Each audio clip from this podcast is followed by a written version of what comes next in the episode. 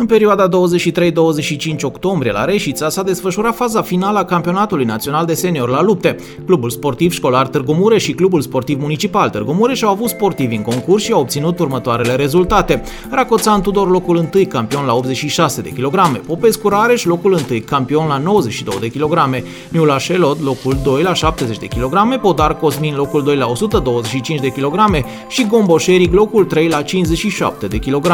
În clasamentul pe echipe, CSS Târgu Mureș a ocupat locul 5, iar CSM Târgu Mureș locul 6. Sportivii sunt pregătiți de profesorii Gheormoti Ferenț, Fozocoș Ciobo și Dragoș Vlad.